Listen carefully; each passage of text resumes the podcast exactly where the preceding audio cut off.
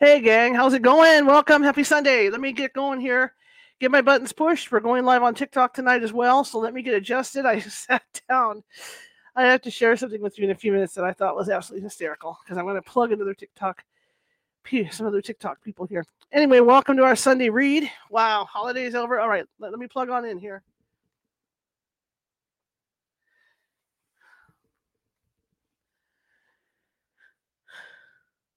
Okay, everybody, welcome to our Sunday reading day. This is our usual for everybody on TikTok who's just coming in and aren't used to this. Let me adjust my glasses. Good Lord, I can read. This is our day that we that I read a from a paranormal theme book every Sunday, so that you can kind of look at this. My hair is doing strange things today, um, so that you can uh, kind of start your week off right. Kind of grab a coffee, a hot cocoa, some slippers, or whatever and you can just enjoy me reading to you. Word of warning though, the book I'm reading today is uh, Old English, so I have issues with it. My friends think it's funny when I'm reading it, so just want to let you know that. I have a goal set today. So for you guys that are coming on, please hit that like button. You know, please, please tap the screen if, if, if you if you enjoy this because, like I said, I'm primarily I'm going to be reading a book, but I have a goal. My birthday is February second, so I've set a goal. I've set a live goal of 20 groundhogs. If you guys can give me 20 groundhogs for my birthday, that would be great. All right. Let's see if we can reach the goal today in the hour that I'm going to be on. Also, uh, like, uh, please hit that like button or I uh, rather tap the screen if, if, if you like what you see. I'm actually going out live. Jesus, I'm marking on my shirt. My, my dog got me. See that? My dog got me before I came on. So I have a white mark here. Just, just, just when I was coming in here, she got me anyway, um, I'm going to go ahead and direct over here a little bit because we're also going out live on Facebook, Twitter, uh, Facebook, TikTok, well, t- Facebook, TikTok, YouTube, and Twitch. That's right, Twitch. It's the TW that gets me. And so we're going to be reading. I'm going to be reading the book today. Uh, anyway, uh, my name is Charlotte. I'm going to be your host for the next hour. And as I said earlier, this is our Sunday reading day for those of you that aren't familiar with it. And for the Sunday reading day, we um, I say we because it's a big group that puts this together. For my Sunday reading day, I usually read from a paranormal theme book. We just finished a Christmas theme book, so now we're going back to a book that we started uh, the last part of October into the first part of November before I switched over. So we're on the day five on this book, and I'm going to give everybody a word of warning because it's uh, the the the, uh, the author has done very very good research on this book, but a lot of it's in Old English because it's it's out of journals and, and diaries and stuff. So I do have trouble sometimes reading some of this stuff. So people get a good laugh out of it. I'm also the owner of the California Haunts Paranormal Investigation Team based out of Sacramento, California. We're 45 strong up and down the state, which means if you have a paranormal need, we can get to you. Uh, you know, might take us a little while because it's a big state, but we can get to you. If you're watching from Facebook and you like what you see, please hit the like button or a big smiley little smiley face. And uh, if you haven't done so already, please follow. I have two pages to follow. I have my own personal page on Facebook to follow, and I also have California Haunts Ghostly events to follow. If you're watching from YouTube, let me see if I can direct this. First try. Whoop, there it is. Down in that bottom right hand corner as you're watching, there's a little ghost with a magnifying glass. Uh, please hit that, and that will subscribe you to our videos if you haven't done so. And again, sa- same rule. You know, subscribe. I have over 480 videos over there, different topics. I don't like to do par- paranormal all the time. I'm a journalist. It's what I do, and I like to vary everything. So I think there's something down there that every that that, that you will like. Everybody likes. If you like what you hear, also be sh- oh yeah, remember to like everything, just like on YouTube, same routine. Twitch, you too. Twitch, give, give me some likes, show me some love. Again, if you're watching from TikTok, please tap that screen. Show me some love on the screen. And I do have a goal. My birthday is February 2nd. What's February 2nd? Groundhog Day. So I've decided to have a goal of 20 groundhogs. So if you guys can help me out with my goal for my birthday, that would be great. 20 groundhogs. I would just love it if you would. Okay. Anyway, without further ado, I want to tell a quick story. I'm going to plug somebody. I usually don't plug people on, on live, but I follow Eat Sleep Positivity on TikTok because they, they go to Disneyland, they go to various parks, and they were at uh, uh, SeaWorld today in San Diego, and the last thing they did was was the whales. And I've been through this as a reporter. You know, I'm always trying to get the best photos and footage possible. So you're going to get as close as you can to get these photos. And they were sitting down above what they call the splash zone, where when the whales come in and the water, you know, they splash with their tails, you know, the water goes everywhere. Well, right at the very end, as they were sitting there, they're watching the show, everything's going swimmingly, and I'll use the word swimmingly. And then all of a sudden, you hear you hear Jose, who was the main host, make some comment like "Whoa," and then everything goes dark and it goes on pause because a way because a splash because a whale got them, literally got them with water. And his girlfriend, who helps him, Bailey, um, she was sitting kind of in front of him. And when the camera comes back on, she's turned around facing him, and they both wear glasses, so the water's not only dripping off her hair, it's dripping off her glasses. I mean, it was just hysterical. And I'm hoping they pull the footage because uh, it would be great to have it up on their TikTok and over at their YouTube because this is, I mean, it was funny and it, it was going to happen. It was inevitable. I've been there, done that with my friends. I thought, I thought of myself because I've, I've gotten splashed more than once and gotten, you know, gotten spilled with mud. I mean, you name it as a reporter, right? Anyway, getting back to what we're doing today.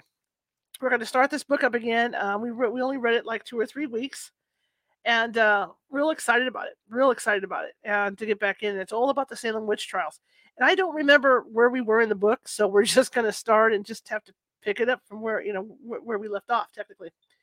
But again, I do have a goal out there for 20 groundhogs. Uh, February 2nd is my birthday. So I want to try and collect as many groundhogs as I can before my birthday and see let's see what we can do in an hour, you guys. And again, if, if you like what you see, tap that screen because uh, the more likes the better right? Or if you like what you see and you, you want to come back or bring family into it to share this that would be great too because you know we're trying to get the word out about the show and you know we don't only read a book. I mean every, you know monday through friday outside of reading the book we have guests come on every day talking about paranormal stuff we're here to help people help people learn about the paranormal whether it's ufos shadow people ghosts whatever that's what we're here for and i also pop on on tip, tiktok at least once or twice a day so that I can talk about ghosts to you guys. So, you know, it's uh we're trying to build this thing up. So help me out a little bit. Tap that screen, you know, keep tapping that screen and help me out with the with with the groundhog. Okay. So let me get the book open. I have an old tablet, so you're gonna so just relax a couple minutes here. And uh it'll be fun because you can watch me fumble with the words. I have that on. It's another goal. As i make as, as, i make money doing you know donations and stuff i'm going to buy a new tablet. I, I really want an ipad but i don't know. I want to get at least an 8 inch ipad but i'll probably end up with another samsung galaxy. So let me get this up and i'll find the book and away we go. But uh we do this every sunday paranormal theme book and i can see the chat room on StreamYard here for Facebook and YouTube. So if you guys want to chit chat in between, I can see that. I just can't see what's going on over at TikTok. So if I do get any kind of flowers or anything from you guys, if you know, if you desire to do so, all right, or even even the groundhog, I can't really acknowledge, but believe me, I thank you for everything if you do do it. Okay, all right, let me get this going here, and we can get on with this book. Get on with it. Yeah, I'm to get on with it. But once you know it, I got a big white, a big light spot on my on my black T-shirt where the dog got me. Story of my life. She's a three-year-old Australian Kelpie, very spirited, very spirited. All right, here we go. Let's wait. Do do do do do do do. Sometimes it takes it a while. It has issues. Okay, so let me get out of this book. If I can remember how to get my library now. Okay, we want to go back to the library. I don't want to recommend anything. Let's go to the end. Let me get to the end because the last book I'm still in the acknowledgments here. That Christmas book was good. Okay, here you go. Okay, here I go. I don't want to review anything. I just want to go to my library. Come on, let me out. Let me out. One minute left. Well, I don't care. Just go. Okay, five. Okay, go. Just just go. Just come on. See if I can get in this way. Get me in the library. Give me a second. I can tell I haven't done this in a while, and I apologize. So let me do this. There's a way to get in the library from here, and I don't know how to get in. Okay. It's not letting me do it. Okay. Okay. Come on. Let me out. Okay, there we go. All right, guys. So here we go. We're going to read about someday when I find it. No, we don't want that one. Where is it?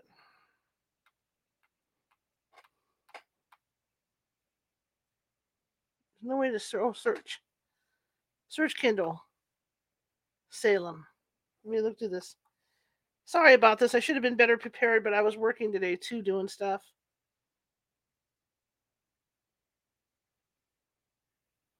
Where is Ah, here we go. So we're 21% in the Salem witch trials. So let me open it up. So here we go. Okay.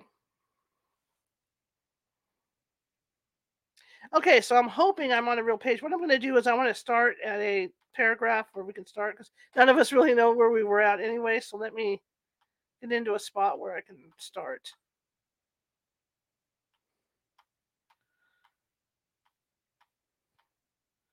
Well, I guess, okay, let me go back to where that was. I must have stopped midway last time I did this from the looks of things. Sorry, guys, we're getting there. Should have been more prepared. That's what happens. Okay. Okay, so here we go. And uh, Salem Witch Trials. I hope that whoever else was on there didn't disappear because I was blowing this out. Okay, guys, if you like what you hear, tap that screen, tap that screen, show me some love. Same thing over on Facebook and YouTube. And please uh, help, you know, please help me out. Help me celebrate my birthday with, with some groundhogs.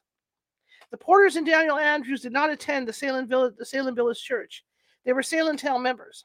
Those same members who had supported the anti-Parris movement. Okay, Rebecca was a member of the Salem Town Church as well but attended the much closer meeting house in the village. It may have been for that reason. Let me check my time. Okay. It may have been for that reason the party came to see her. Francis Nurse was no doubt known to them as a devout yeoman and for his work in the church or in the court system. But it was another reason that brought Porter and Andrews to Rebecca's bedside. For it was not just a visit of solicitation, they had come with some grievous news. News that was a direct result of Ann Putnam Jr.'s accusations against Rebecca.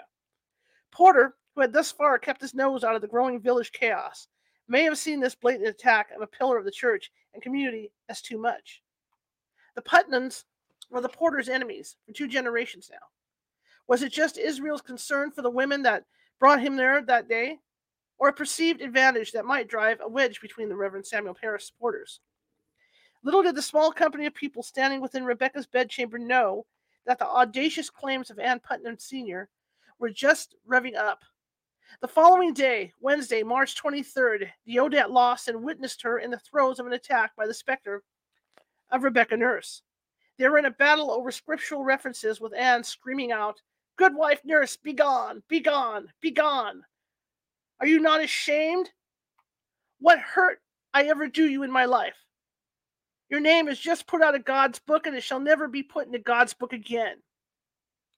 As Lawson scribbled down the notes of the attack, Anne took the chance to portray herself clothed with the white robes of Christ's righteousness, and therefore Nurse's specter could not hurt her, even though she at one point became as stiff as a board, and her husband Thomas could not bend her as he tried to pull her to his lap.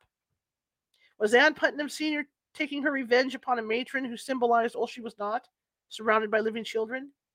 Or did it have to do with the with the nurses' meteoric rise to wealth. Had Thomas Putnam coveted the farmland rented out to the nurses? One of Rebecca Nurse's sons in law was Thomas Preston.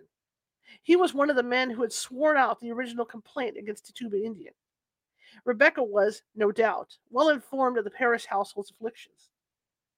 It was it was to that topic that she opened the conversation with her welcome company. I go to God for them, she said meekly referring to Abigail Williams and Betty Parris. But I am troubled. Oh, I am troubled at some of their crying out. Some of the persons they have spoken of are, as I believe, as innocent as I am. This statement may have caused a small group of visitors to pause, for it was for that reason that they had traveled there along the Ipswich Road.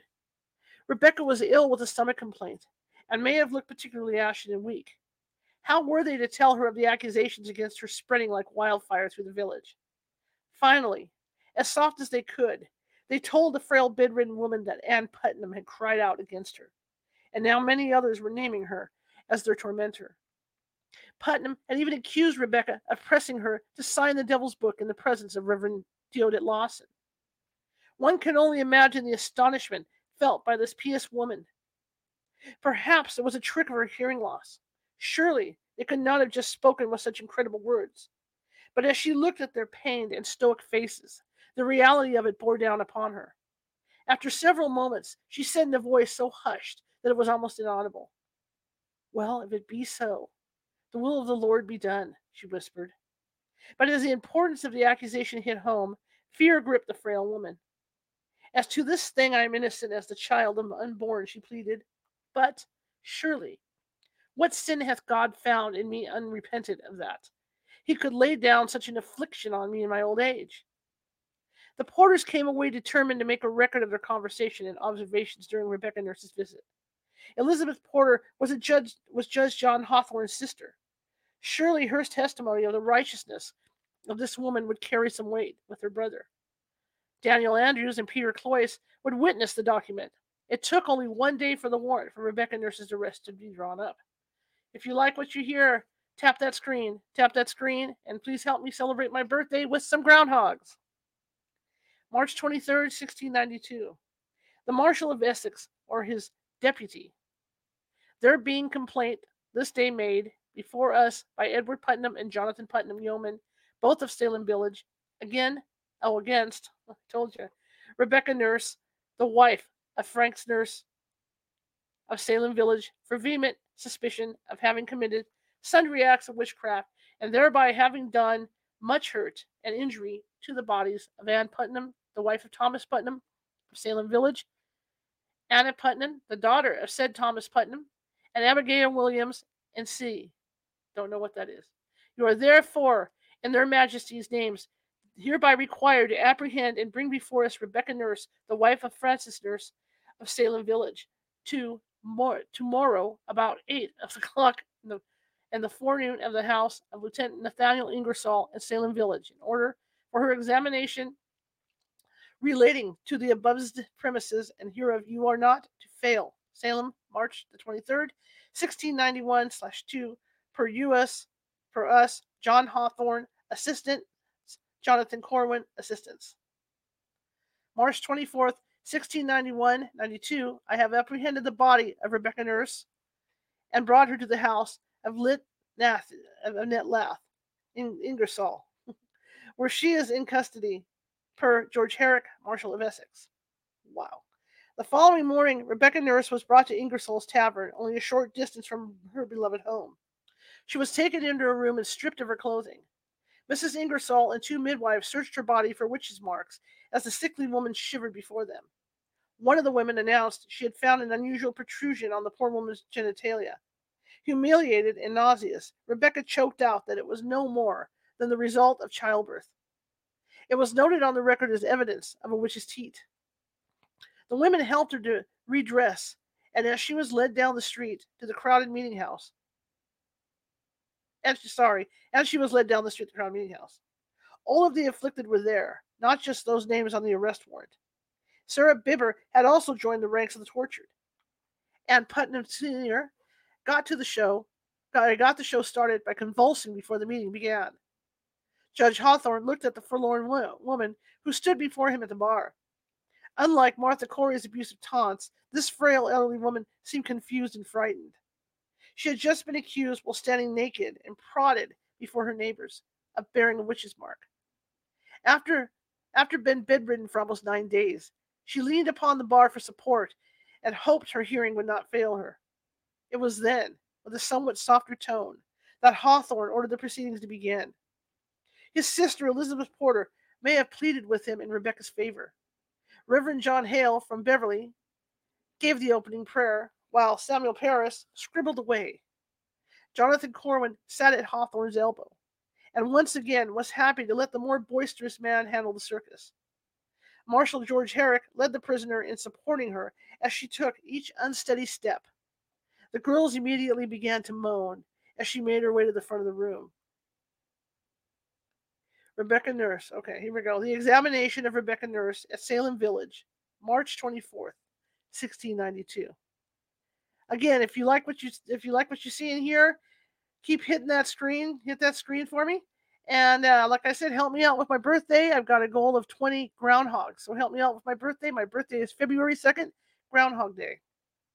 Keep hitting that screen. Mr. Hawthorne, what Mr. Hawthorne, what do you say, speaking to one afflicted? Have you seen this woman hurt you? Yes. She beat me this morning. H. Abigail. Have you been hurt by this woman? Abigail. Yes. Ann Putnam, in a grievous fit, cried out that she hurt her. H. Goody nurse. Here are two. Anne. Putnam, the child, and Abigail Williams complains if you're hurting them. What do you say to this? N. I can I can say before eternal Father that I am innocent, and God will clear my innocency. H. Here is never a one in the assembly, but desires it. But if you be guilty, pray God discover you. Then Hen. Then Hen. Okay. Kenny rose up to speak. H. Goodman. I think it's Goodman. Kenny, what do you say? Then he entered his complaint and farther said that since this nurse came into the house, he was seized twice with an amazed condition. H. Here are not only these, but here is the wife of Mr. Thomas Putman, I think it's Thomas, who accuseth you by credible information, and that both of tempting her to, to iniquity, and of greatly hurting her. And I am innocent and clear, and have not been able to get out of the doors these eight or nine days. H. Mr. Putnam, Mr. Putman, give in what you have to say. Then Mr. Edward Putman gave in his relate. H. Is this true, goody nurse? I never afflicted. Okay, is this true? It's moving around on me. Goody nurse, I never afflicted no child, never in my life. H. You see these accused. You see these accuse you. Is true? No. H. Are you an innocent person relating to this witchcraft? Here, though, Putman's wife cried out, And, sir, did you not bring the black man with you? Did you not bid me tempt God and die? How oft have you eaten, drink, eaten, drunk your own Damian? Damian. H. What do you say to them? N. Oh Lord, help me, and spread out her hands, and the and the afflicted were grievously vexed. H. Do you not see what a solemn condition these are in? When your hands are loose, the persons are afflicted. Then Mary Walcott, there's an asterisk, who knows, who often heretofore said she had seen her, but never could say or did say that she either bit or pinched her or hurt her. And also Elizabeth Hubbard, under the like circumstances, both openly accused her of hurting them. H. Here are these two grown persons now accuse you. What say you? Do not see these afflicted persons and hear them accuse you? Nurse. The Lord knows I have not hurt them. I am an innocent person. H. It is very awful too old to see these agonies, and you, an old professor, thus charged with contra- contracting with the devil by the effects of it, and yet you see you stand with dry eyes when there are so many wet. Nurse, you do not know my heart. H. You would do well if you are guilty to confess and give glory to God. Nurse, I am as clear as the child unborn. H. What uncertainty there may be in, appar- in apparitions I know not. Yet this with me strikes hard upon you that you are at this very present charged with familiar spirits. This is your body, this is your bodily person they speak to. They say now they see these familiar spirits come to your body. Spirits come to your bodily person. Now, what do you say to that, nurse? I have none, sir. H. If you have confessed and give glory to God, I pray God clear you if you be innocent. And if you are guilty, discover you, and therefore give me an upright answer. Have you any familiarity with these spirits? Nurse, no, I have none, but with God alone. Nurse, how come you sick? For there is an odd discourse of that in the mouths of many. I am sick at my stomach. H. Have you no wounds? N. I have none but old age. H. You do not know whether you are guilty and have familiarity with the devil, and now, when you are here present to see such a thing as these testify a black man whispering in your ear, and birds about you. What do you say to it? Nurse, it is all false. I am clear. H, possibly you may apprehend, possibly you may apprehend you are no witch. But have you not been led aside by temptations that way? N, I have not. H, what a sad thing it is that a church member here and now, another of Salem, should be thus accused and charged. Mrs. Pope fell into a grievous fit and cried out a sad thing sure enough. And then many more fell into fell into fits. H. Tell us, have not you had visible appearances more than what is common in nature? N. I have no nor nor ever had in my life. H.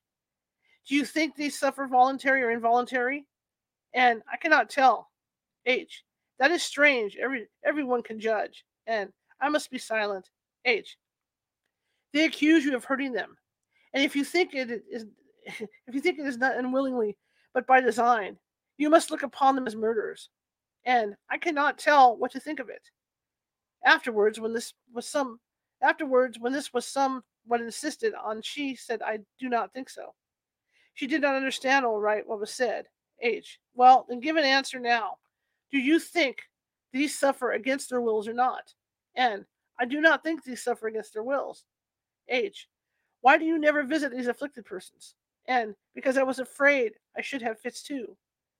Note: Upon the motion of her body fit body had fits, followed upon complaints abundantly and very frequently. H.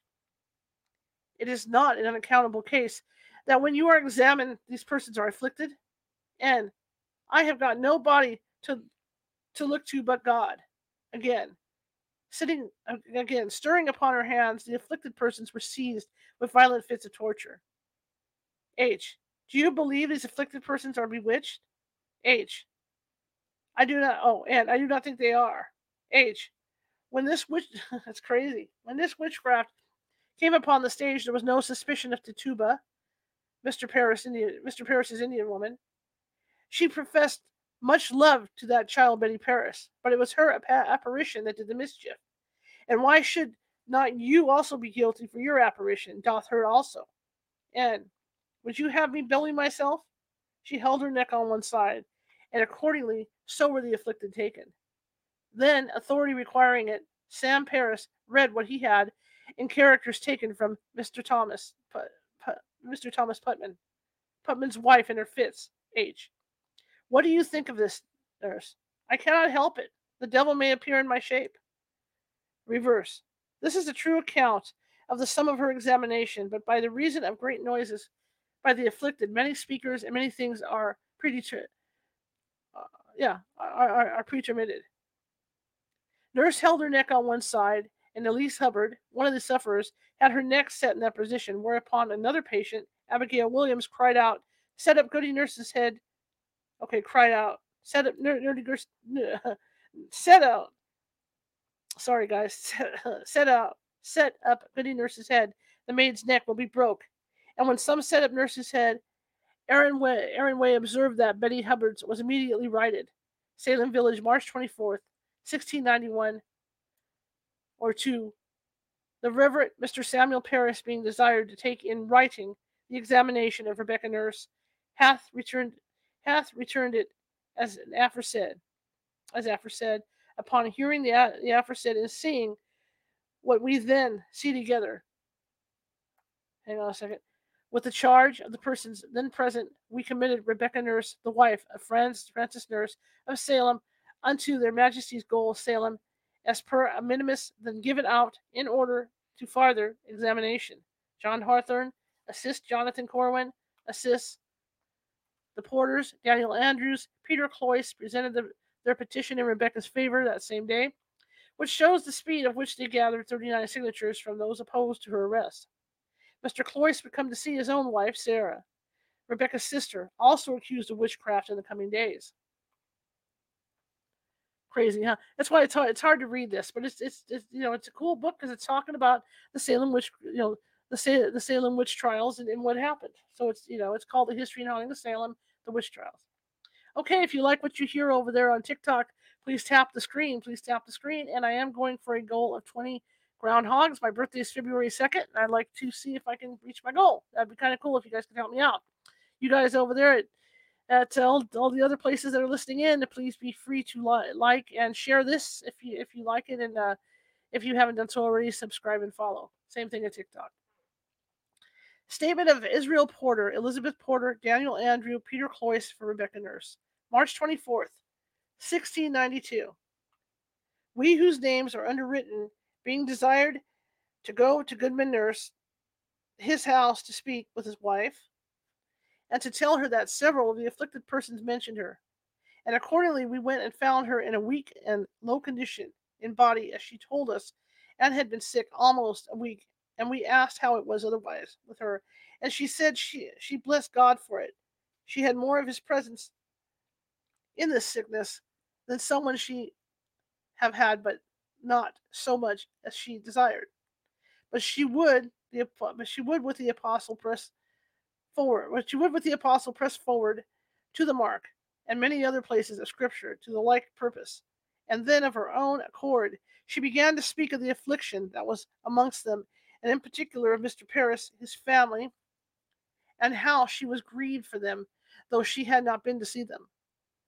By reason of fits, by reason of fits that she formerly used to have for people, said it was awful to behold.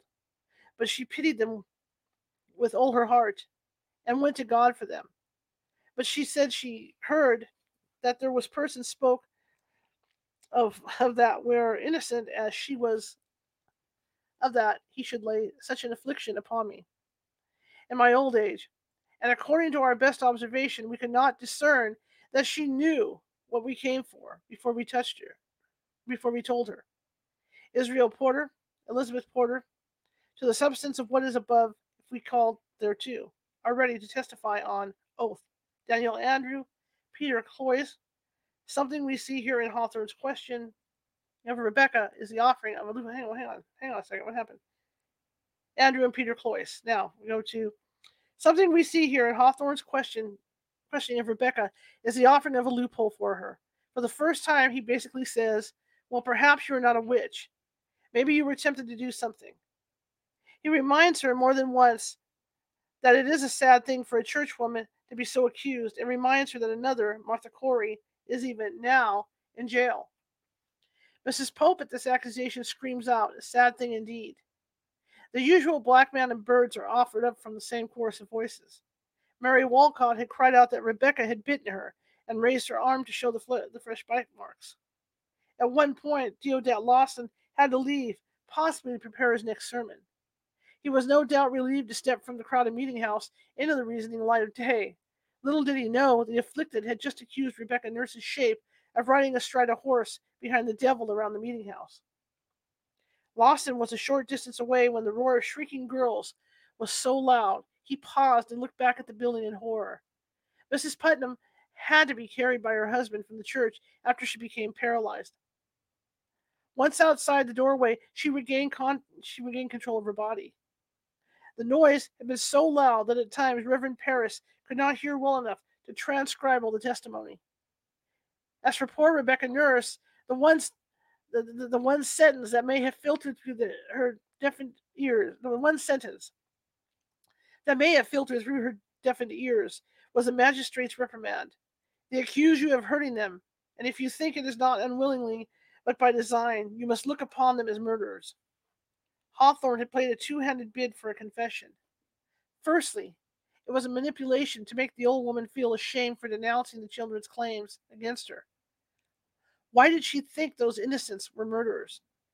For their accusations, if, if found warranted, would result in the death of those they named. Would she, a woman who had enjoyed a long life, already deny them theirs by basically accusing them of being capable of murdering the accused people with their testimonies of torture?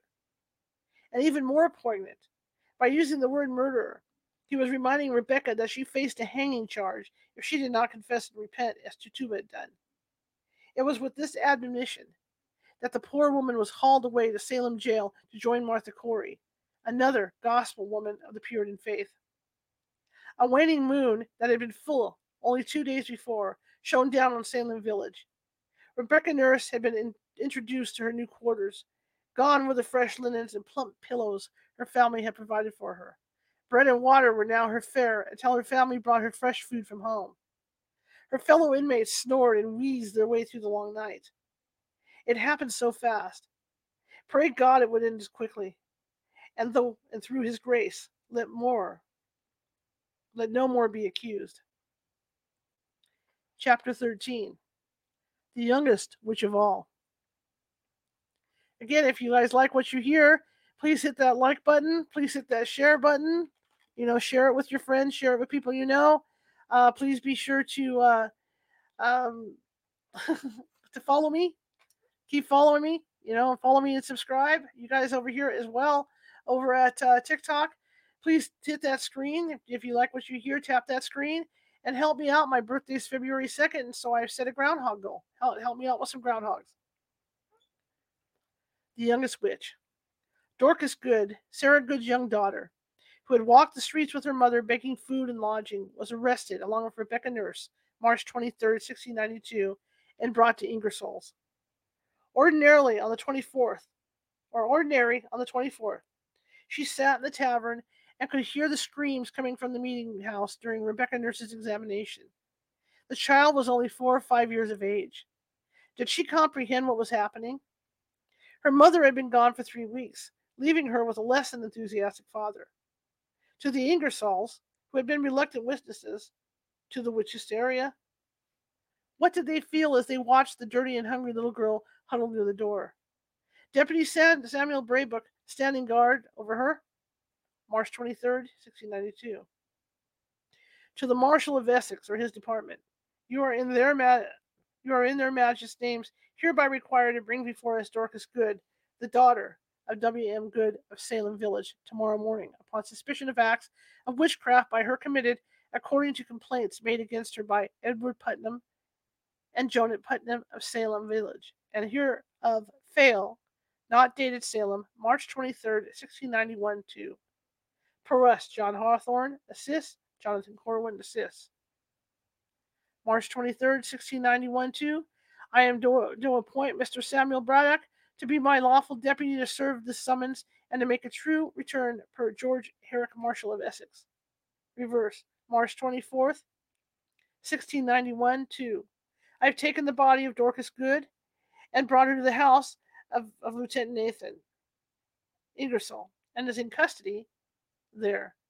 Samuel Braybrook, Marshal's Deputy. Essex County Court Archives, Salem Witchcraft, Volume 1, Number 61. Examination of Dorothy Good, as told by Deodat Lawson. March 24th, 1692. Now, they're examining a four or five year old little girl for witchcraft. Keep tapping that screen. Please keep tapping that screen. Show me some love if you like what you hear. Keep tapping that screen and help me out with my groundhogs. The magistrates and ministers all did inform me, also did inform me, that they apprehended a child of Sarah G and examined it being between four and five years of age. And as to matter of fact, they did unanimously affirm that when this child did but cast its eye upon the afflicted persons, they were tormented, and they held her head, and yet so many as her eye could fix upon her afflicted were afflicted, which they did several times make careful observation of. The afflicted complained they had often been bitten by this child and produced the marks of a small set of teeth. Accordingly, this was also committed to Salem prison. The child looked hale and well as other children. I saw it at, the, at Leave It, at Leave It Ingersoll's. After the commitment of, of good, good wife Rebecca Nurse, got it. Though Putnam's wife was much better and had no violent fits at all from the 24th of March to the 5th of April. Some others also said that they had not seen her so frequently appear to them to hurt them. Notes Goodwill N. is Rebecca's nurse. Notes Good Notes Goodwin and is Rebecca Nurse. The examined child is Dorothy Good. Deodat Lawson. A brief and true narrative of some remarkable passages relating to sundry persons afflicted by witchcraft at Salem Village, which happened from the 19th of March to the 5th of April, 1692. Boston, Benjamin Harris, 1692. The examination at poor Dorcas had gone on like the others. Declarations of pinching, choking, and biting. The small teeth marks were to prove they came from a smaller mouth than the older accusers could have, could have produced. How easy was it to secrete one's hands beneath an, beneath an apron and press the smallest fingernail into the skin repeatedly in crescent shapes? Mercy Lewis, Ann Putnam Jr., and Mary Walcott gave written dep- depositions to the magistrates listing their afflictions at the hand of the youngest witch of all. Little Dorcas joined Martha Corey and Rebecca Nurse in Salem, in Salem Town's wooden jail, while her mother, Sarah Good, still sat with Tituba in Boston Stone Prison. She would be reunited with her mother on April 12th, but not until the others shared the cart ride and ferry to Massachusetts capital. Mention was made that Dorcas was questioned by Magistrate John Hawthorne and Jonathan Corwin, along with Deodat Lawson and Salem Minister John Higginson, at the home of the prison keeper, William Downton. It may be the child was given special consideration due to her age and kept at the house until her proper trial was arranged, or she was brought there out of earshot and influence of the other jail inmates. The child unwittingly played along with the questions presented to her. She announced she had a little snake that sucked on her hand. She was asked to indicate where, and she pointed to a red mark the size of a flea bite on her forefinger, just below the joint. To make matters worse, when she was asked if the black man gave her the snake, the little girl cried, Oh no, my mother did. It was easy to convince the members of the Massachusetts Bay Colony that witchcraft ran in the family. That compass would point toward other family members of the accused in the days to come. For now, unsuspecting little Dorcas Good had just helped to put a noose around her mother's neck. The next arrest warrant on the suspicion of witchcraft wouldn't come until April 8th. Despite the lull, apparently the Devil's Chess game took no such vacation. Complaints of spectral attacks, including those already imprisoned, swarmed about the 550 Salem village inhabitants like angry bees. Witnesses dashed from one house to another to witness the to witness and document the plethora of curses befalling the band of victims. Even little Betty Parris, sequestered at her relative Stephen Sewall's home in Salem town, was not freed from the bedlam. Betty's tortures were extreme. Her description of her torments is interesting. If you listen closely, you will hear Tituba's descriptions at, at her examination, an examination for which Betty was present. Mrs. Sewall asked the afflicted girl what specter was tormenting her. Betty replied, A man's dark shape came to her, promising her gifts and a trip to a golden city if she would sign his book and obey him. Tituba had spoken of a black man who offered her pretty things and trips to cities if she would sign his book. Perhaps Betty's gill written mind was reliving her friend's testimony, or Betty, quite possibly, believed Tituba's visions and feared the man was after her as well. Reverend John Hale visited Betty at the Sewall home. He had been one of the first to witness her ailments at, at the parsonage in February. Mrs. Sewall had tried to alleviate Betty's nightmares by telling her the man was the devil and a liar from the beginning. She told Betty to bid him go back to where he came from and leave her alone. Reverend Hale recorded that this admonition of Mrs. Sewall's had helped ease Betty's torments. He spoke at length with the girl, and she confessed to him about the conjuring she had participated in at the, at the parsonage. She admitted to using eggs in a glass of water. After her confession of it and manifestation of, of repentance for it, and our prayers to God for her, she was speedily released from those bounds of Satan, Hale wrote in his notes.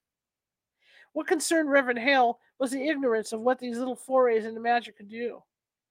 It is similar to the wanton use of Ouija boards today, seeing it only as a parlor game. Repeatedly, the use of these boards has been warned against as a portal for inviting evil spirits in the home. Hale feared that by using sorcery such as fortune telling, the girls were, in effect, acting as witches. He backed off from proclaiming them so by adding the caveat that they were not witches yet, because such persons act ignorantly, not considering they hereby go to the devil. He did warn that the afflicted parties are in their fits tempted to be witches. Many witch trial scholars over the years have wondered why the accusers weren't, in fact, first looked upon as witches themselves. It was a fine line between afflicted to afflictor. The magistrates, constables, village adults, and visiting dignitaries were willing to hear these young women, along with a few matrons, and listen with, with sorry, and listen to their claims. One has to wonder were the trial were the trials serving more than just as a means to rid the village and surrounding towns of witches? Were they a threshing floor for unwanted inhabitants and revenge for petty grievances? Deodat Lawson tries to stem the tide. If you like what you hear, please hit that like button and that follow button. If you like what you hear over on TikTok, please tap the screen, Please tap the screen and help me out. My birthday's February 2nd, and I'm trying to collect some groundhogs. Once Rebecca Nurse and Dorcas Good had been taken away to jail, the meeting house returned to a more sanctimonious function, based on the nature of some of the members filling the pews. It was Thursday, and Salem Village's turn to host a weekly lecture. The room was packed as many people from surrounding towns who had just witnessed the examinations of Goody Nurse and Dorcas Good remained. Ingersoll's cash box overflowed as trial attendees walked the several yards from the meeting house to his front door. Now, the throngs reclaimed their seats, or pressed into standing positions against the walls. This would be a sermon they needed to hear. Were they doomed? Was this the witch hunt at, at an end? For those who had listened to this to the accused women's testimonies, one thing was clear. The tall black man mentioned by the afflicted and witches alike had not been brought to the bar. It had only been women and a small female child dragged before the magistrates. In their gut, they knew this was not over. It may have been a rattled Deodat Lawson who took the steps up to the pulpit. He was he, he was the invited minister for the sermon. After what he had witnessed only hours before in this very room, how did he now speak to these people who were so eagerly looking for him for guidance and explanations? He decided to hit it head on. He named his text Zechariah 3.32 and began. And the Lord said unto Satan, The Lord rebuke thee, O Satan. Even the Lord that hath chosen Jerusalem rebuke thee. Is this not a brand plucked from fire? The brand plucked from the burning was a reminder that repentance and good deeds could save a soul. Jerusalem also referenced the word Salem and alluded to the city being the first among the cities forged from the wilderness.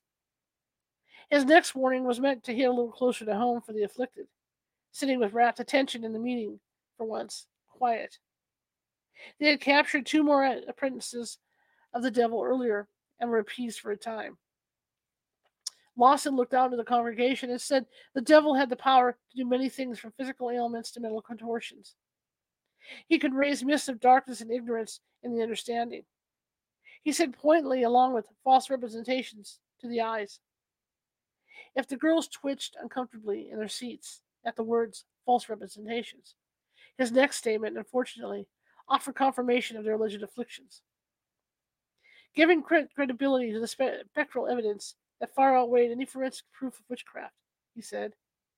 The afflicted might fall victim by allowing Satan to use their bodies and minds, shapes, and representations to affright and afflict others at his pleasure.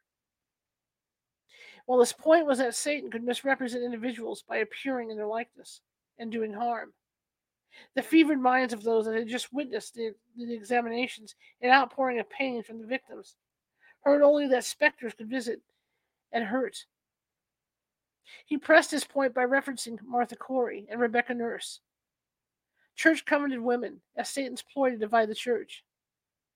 Lawson warned these women had not yet been given a legal trial and had not been proved had not been proven guilty. To assume they were would be a matter of deep humiliation to such as are innocent. Then, using the Puritan whip, so long employed by the ministers. He admonished the people before him to look to themselves first to see if they were without blemish, or had, even unknowingly, brought the devil's afflictions upon the community. As others had noted of the village, their invert their sorry, inveterate anger and ill will makes way for the devil. Give no place to the devil by rash by, by rash censuring of others without sufficient grounds or falsely accusing it willingly. Here was the reprimand that should have gotten the girls. Here's the, I'm sorry. Here's the reprimand that, sh- that should have given the girls Ann Putnam, Senior, Bathshua Pope, John Indian, and the Putnam men pause. Deodat Lawson has just pointed out that by accusing falsely, you are opening yourself to the devil. This was against God's laws. Without preamble, he took on the means used by the girls that many believe started the whole thing. He warned that the use of egg and water, Bible and key, shears and sieve, and burning of hair, or the use of urine as in Sibley's witch cake, were trifling with white magic and inviting Satan into their homes and hearts. Impassioned by his need to get his message across to the congregation, he yelled, Arm, arm, arm against Satan's army. Let us admit no parley, give no quarter. Prayer is the most proper and potent antidote against the old serpent's venomous operations. Pray, pray, pray. Each person was to look to themselves and put on the whole armor of God. He finished on a hopeful note, reminding the villagers that God had already defeated Satan. All Satan's struggling, strugglings now are of a conquered army. Those words may have held little comfort for the four women held in jails with the threat of a noose waiting for them. And as for Lawson's basic warning, that in effect was a nod to Jesus' words Those among you who are without sin cast the first stone. The afflicted not only refused to lay down their stones, they suffered more slights from the invisible world that very evening. John Proctor rode his horse north from his farm toward the village proper. He passed Felton's Hill, Sarah Phillips' home, and crossed the wooden bridge spanning Endicott River. He was in a black mood. He was on his way to fetch back his absent maid, Mary Warren, who had appeared as a witness the day before and stayed over at the village. He stopped into Walter Phillips' tavern, where he vented his disapproval of the whole witchcraft affair to Samuel Sibley and possibly others overhearing his heated remarks. He told Sibley he would rather have given up forty pence than let his jade attend the exams in the first place. He said of the afflicted girls, they should all be at the whipping post, and as for the rest, he yelled, hang them, hang them, hang them all.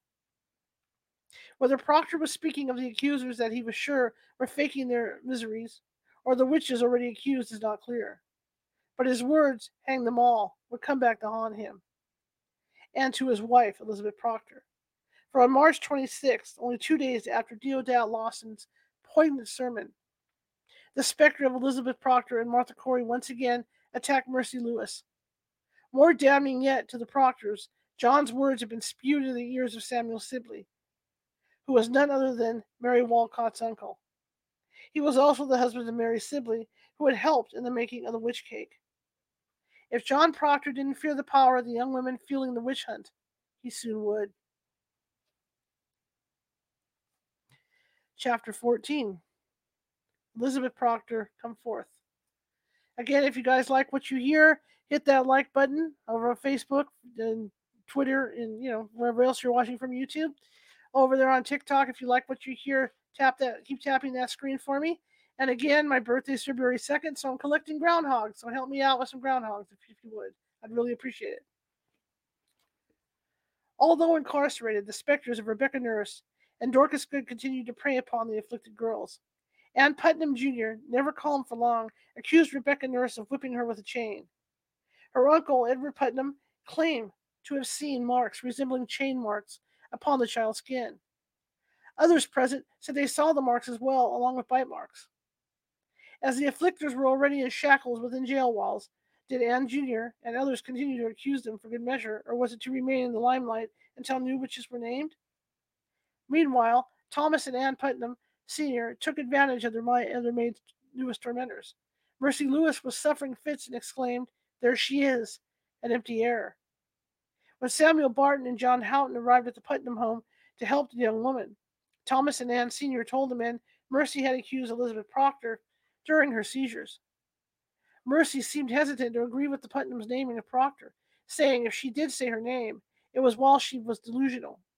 This is one of the more obvious attempts documented to show how the manipulation of the witch trials was by suggesting names to the girls. Abigail Williams was also crying out against Elizabeth Proctor a new name that had been added to the cauldron of lies. As Ipswich and Andover began to suffer their own accusations of witchcraft among the townsfolk, Governor Phillips, uh, Governor Phips, was on his way back from England aboard the Nonsuch, carrying with him the precious cargo or the precious charter that had been long that had been long awaited. If there was a need for some legal foundation for the Massachusetts Bay Colony, it was now. Four accused witches were in jail, five counting little Dorcas Good and reports of others were swirling about the wooden framed houses of Salem Village. Rebecca, Rebecca Nurse's kinsmen were still active in their efforts to get the elderly woman freed from jail. It may have been one of the reasons Anne Jr. and Abigail Williams continued to accuse her accuse her shape of coming to them with ever increasing vengeance. Rebecca's sister, Sarah Cloyce, attended the Sabbath at the village meeting house, March 27th. Reverend Samuel Parris had reclaimed his pulpit after the visiting Deodat Lawson had returned to Boston. Where Lawson's sermon had been one of hope and guidance in overcoming the current ills of the village, Parris took another tact. Lawson had admonished the congregation to look to themselves for the reason things have gotten out of control and to resist the urge to blame others that had not been proven guilty before a proper tribunal. Parris planted the devil firmly back in the middle of the church and agreed with Lawson that some of the church elite could indeed be among his followers. Have I not chosen you twelve? Parris intoned, and one of you is a devil? His text referred to Jesus' words concerning Judas Iscariot's betrayal of him. But to the sensitive hear- but to the sensitive hearing of some in the congregation that morning, it was too much to bear. Sarah Cloyce, Rebecca Nurse's sister, suddenly stood up and made her way to the rear of the building. As as others looked on with surprise, she flung open the church door and stepped out, flinging it shut behind her with a bang. The afflicted girls pounced on her dramatic exit and embellished it. They later testified that not only had she departed the church before partaking of the Lord's Supper afterwards, a communal event only those members under the covenant could do, but that they saw her curtsy to the devil at the gate outside and sign his book. Parris swung at the consciousness of the attendees again, making sure his point that those awaiting trial for witchcraft were probably rightly accused. Pray we also that no that not one true saint may suffer as a devil either in name or body. The devil will represent the best saints as devils if he could, but Parris said, driving the stake home. It is not easy to imagine that his power is out of such extent. His power is of such extent, sorry. As many in the village had spoken out against the girls, Proctor and Martha Corey among them, Parris may have worried that if the majority of the saints felt his own daughter and niece had made up the accusations, and that the results of their words were already damning lives, it would be his head that would roll. It was one of two courses to take either denounce the girls as frauds or admit strongly that the devil was to blame and was inflicting church, even church covenant members. Those elite stayed after the lesser villagers returned. Okay, those elite stayed after the lesser villagers returned to their homes that Sabbath day, each taking the bread and wine offered to them in remembrance of Jesus' body and blood. It was at this time that Parris asked the men present to vote by a show of hands how many would accept Mary Sibley's apology for her part in creating the witch cake and possibly escalating the diabolic forces at work? The men all raised their hands in her support. The picking and choosing of who was a witch and who was not in the eyes of Salem Village is interesting. Here is a woman who instructed Tituba on the ingredients of a witch cake, acknowledging her understanding and use of magic, and yet she is not accused of witchcraft. The girls participated in the egg and water for fortune telling and are displayed, displaying strange maladies that could be interpreted as witchcraft possession. Yet none are arrested. Mary Sibley was Mary Walcott's aunt. Had that relationship kept her from the gallows? As the hysteria of March ushered the calendar forward, Abigail Williams saw to it that the last day of that month would not be forgotten. She claimed no less than forty other witches had come to her, uh, could come to her uncle's pasture behind the parsonage for their own communal for their own communal. Raw meat replaced the white the, white bread. Okay, yeah, okay. Raw meat replaced the white bread, and a blood red drink replaced the wine, as the specters of Sarah Good and Sarah Cloyce served those in attendance. Oh, good wife Cloyce, Abigail screamed. I did not think to see you here. Is this a time to receive the sacrament? You ran away on the Lord's day and scorned to receive it in the meeting house. And is this a time to receive it? I wonder at you. The audaciousness of this 11 year old girl is astounding. One can only imagine the shock and rage of Reverend Parris. His sermon only four days prior had been a cloak ploy to distance himself from the fact that the devil had chosen his house to begin his campaign of evil. Even devout church members could be under Satan's attack. He had preached. But his niece, Abigail, had just put him right back in the thick of things by declaring the devil was hosting his communal feast within the parsonage boundaries. How could one look at Abigail's vision of this heinous sacrament and not feel she was trying to hurt her uncle in some way? Was it because Betty had been a golden child and not an orphan like herself? Betty had been sent away for protection, while she herself was left to deal with witches attacking her at every turn. For whatever reason, Abigail was out to hurt as many people as possible. She threw in Rebecca Nurse's spectral torture at the same time Sarah Good and Sarah Cloyce were pouring the devil's wine. As for Reverend Parris, his moving sermon had done nothing to turn the hearts of the villagers toward him. His salary once again went unpaid. Okay, guys, I want to stop there since we're starting a new section. That way we have a place to start, where we didn't have a place to start, we started. Thank you all for coming today. It is a tongue twister for me to read this book, but it's it's a good book actually when you get into it. But it is a tongue twister.